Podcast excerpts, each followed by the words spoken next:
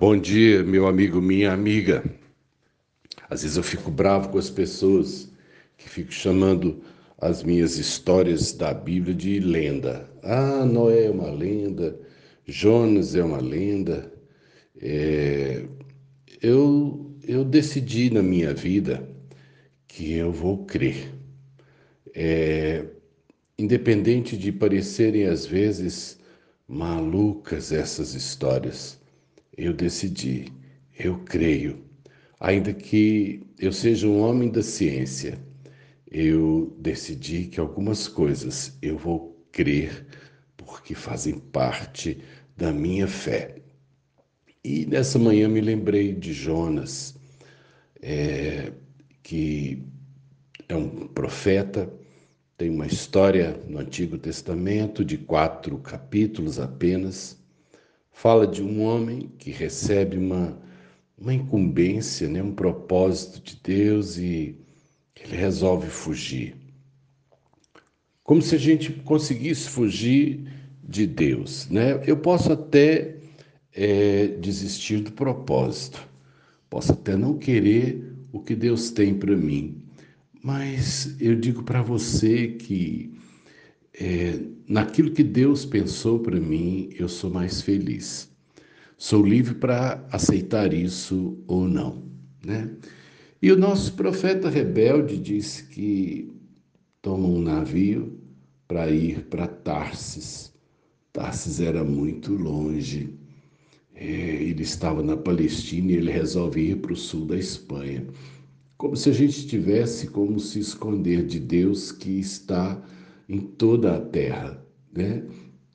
Nesse caminho, é, ele, ele gera é, é, é, toda uma situação contrária, porque quando a gente vai contra o propósito de Deus, parece que tudo que a gente está fazendo se arrepia contra nós. E realmente, esse é um indício de que as coisas é, que eu tenho escolhido ou vivido estão fora do propósito, é porque eu começo a correr na contramão do mundo, na contramão da vida.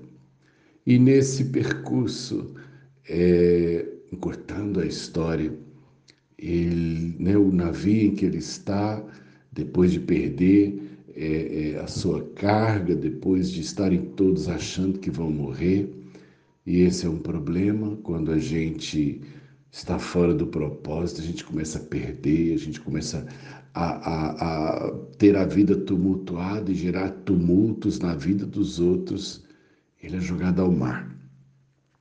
E normalmente né, o que se espera é que alguém jogado ao mar vá morrer. E aí diz a história que um grande peixe vem e o engole. É, não vou entrar no mérito se existe peixe desse tamanho que possa passar um homem pela sua garganta. É, o que eu posso nesse momento dizer é que, naquele momento, ele vai parar no estômago de um grande peixe. E ali, por três dias, ele tem tempo de refletir, de orar.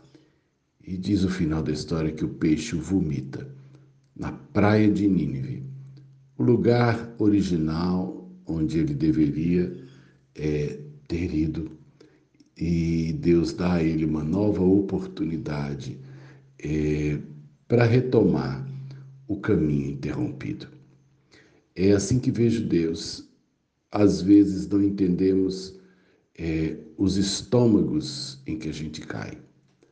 Parece que de repente eu estou num lugar escuro, gosmento, fedido, sendo atacado pelas enzimas digestivas, mas esse é um caminho que Deus está usando para preservar minha vida e para me devolver ao propósito original. Muito ruim perder o navio, mas pior ainda é ir para Tarsis.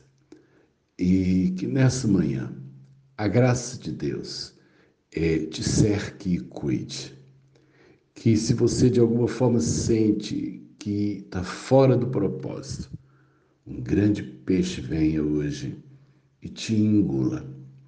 E quem sabe, até o final desse dia, ele te coloque de volta no lugar certo, ou quem sabe no final do mês, ou quem sabe no final do ano. O tempo que a gente vai passar aí dentro não importa. O que importa é que eu quero retomar aquilo que de alguma forma eu fugi ou perdi. Deus te abençoe, meu amigo, minha amiga. Sérgio Oliveira Campos, pastor da Igreja Metodista Goiânia Leste, graça e paz.